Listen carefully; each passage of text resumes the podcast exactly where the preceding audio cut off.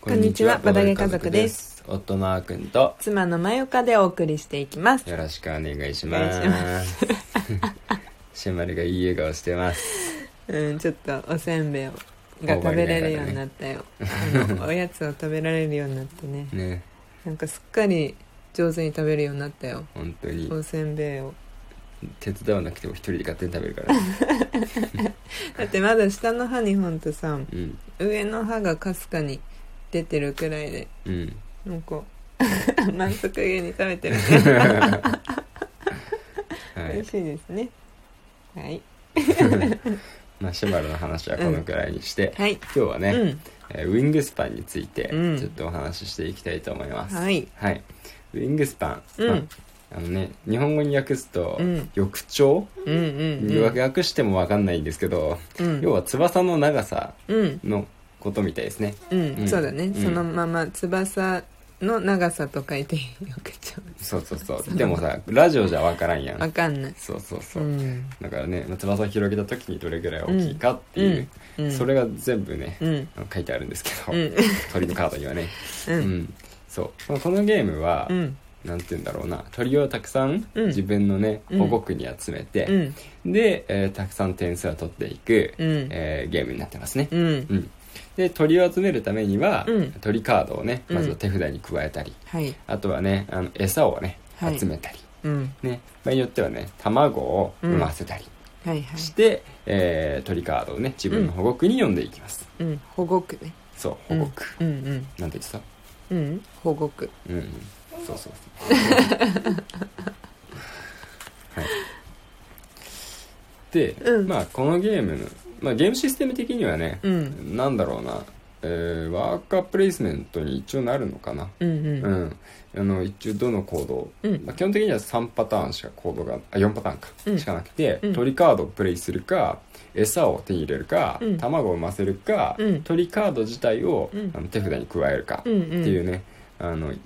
まあ、4パターンしかなくて、うんどれかをやっていくんですけど、うんあの最初はねみんな同じ効果なんですけど、うんうん鳥カードを出していくと、うんそれぞれの行動に鳥カードの効果も追加で発動できるようになっていくから、うんあのみんなそれぞれねうん徐々に行動が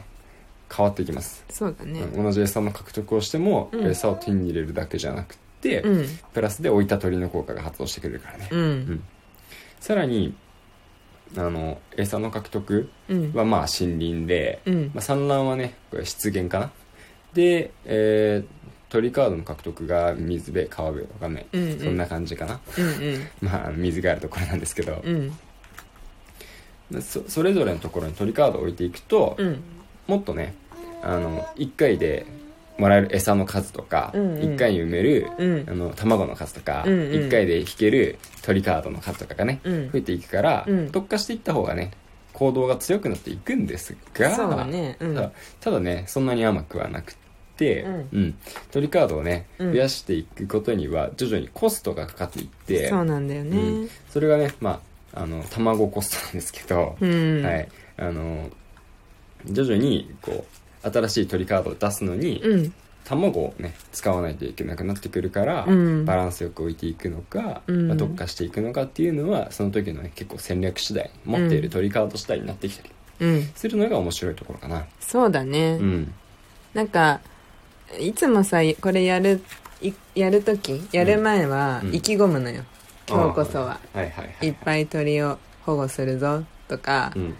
今日はもう餌の獲得最初勢いつけるとかうんうんすごい意気込んで始めるんだけどうんう、 ん毎回思い通りにいかない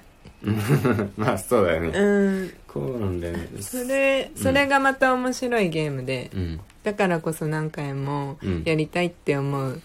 あのゲームなんだけどうんなんかそういうゲームの方がやっぱまたやりたいってなるよねそうなんだよね、うんだからそもそも鳥カードの数も無数にあるし、うんまあリプレイ性が高いっていうのは間違いないんですがうんまあそのねあのもう一回やりたいって思わせるところも多分ね、うんこれ工夫の賜物だと思ってて、うんあのウィングスパンって、はいあの最初にできる自分の行動の数っていうのが決まってるんですよ、うん最初は8回行動できるのねあーうんうんうん8回行動できて、うんあの餌の獲得なり鳥カードのプレイなり、うんはいはいはい産卵なりうんできるんですが、うんラウンドよ全部で4ラウンドあるんですが、うんラウンドを減る経ていくごとにねうんあの行動できる数がうん1個ずつ減っていくんですよ、うんだから8765最終ラウンドでは5回しか行動できないんですよ、うんはいだからうんなんか思ったより加速度的に終わる確かになんかさそう言われるとあんあのー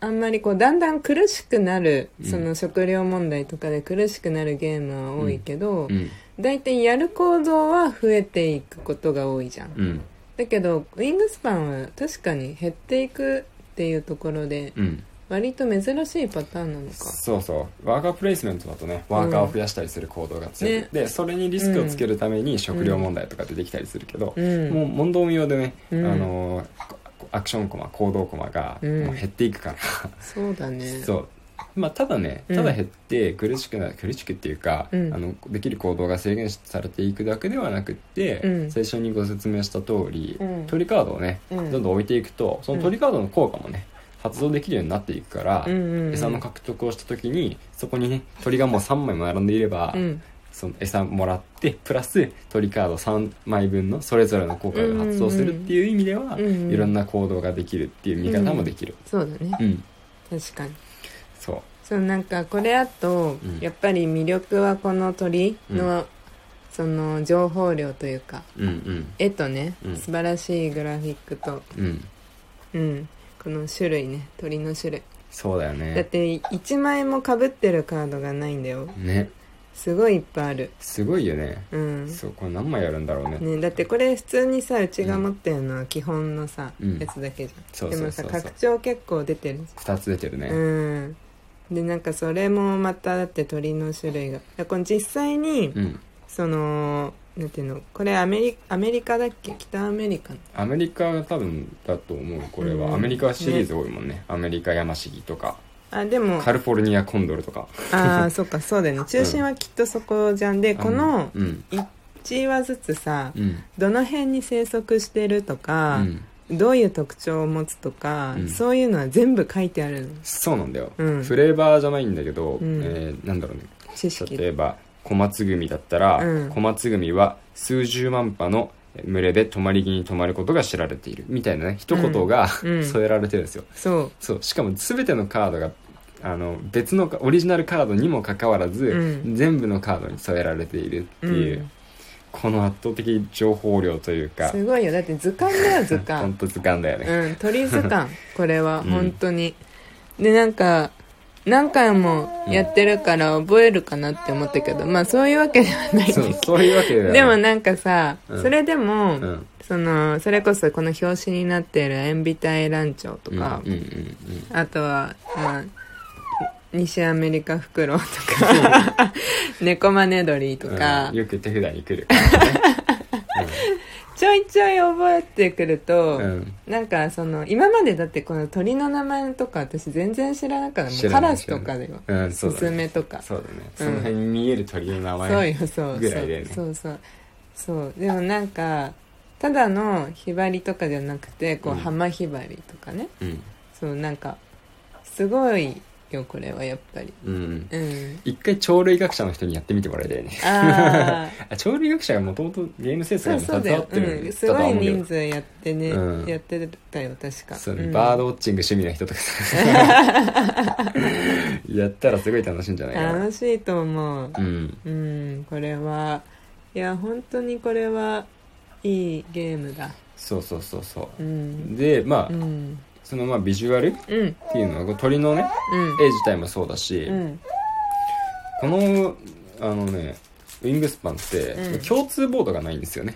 あ共通ボードないい代わりに個人ボードが1人1個あって、うんうんでその個人ボードがうめちゃくちゃねでかい、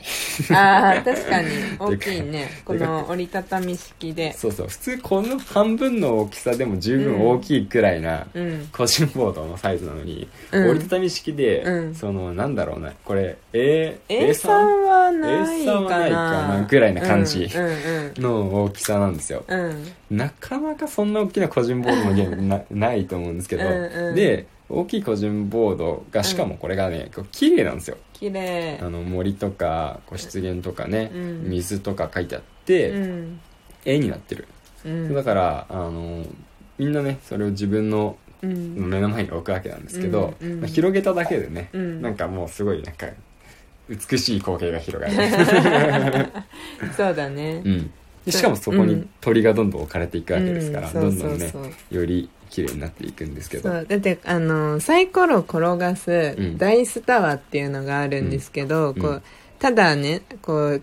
サイコロころ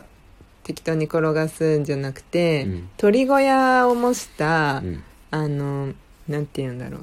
うなんて言うのこの巣箱巣箱か、うんそうそう巣箱巣箱型のうんダイス転がす用のうんがももともと入ってるんだよね、そう基本セットに入ってるんですよそうえめっちゃ和むよねこれ、ね、そうそういやこういうのって普通あの、うん有志がうんなんかこのボードゲーム好きだからこういうの作ってみましたみたいな感じで作るものかと思いきや なんか基本セットで入ってるってねいえうほのんとすすごごいいよねでなんかまたさそのサイコロとかもん可愛いよねうん木製でねうん本当にんなんかさ卵とかもいろんなさ色のパステルカラーのさうんうん柔らかいタッチのねうんあの色合いでねうんうんうんうんそうだよね、うん本当にボードゲームにしては珍しいっていうとちょっと失礼かもしれないですけどもう本当にそれぐらいね、うんなんて言うんだろう美しさとかうん綺麗さとか、うんまあ、兼ね備えてるんで、うんまあ、女性にねとにかくは人気なんじゃないかなとは思います、うんおしゃれうんででもゲームシステムはね、うんあのしっかりすごくしっかりしてるから、あの男性の普通の重ゲー好きのボードゲーマーもうんめっちゃ腰を入れてね、うんあの楽しめるようになってます、うんはい、ぜひやってみてください、はいというわけでね、うん今日はウィングスパイについてお話をしていきました、はいい機会があったらぜひ手に取ってみてください、はいまた明日もお会いしましょうしょうバイバイバイバイ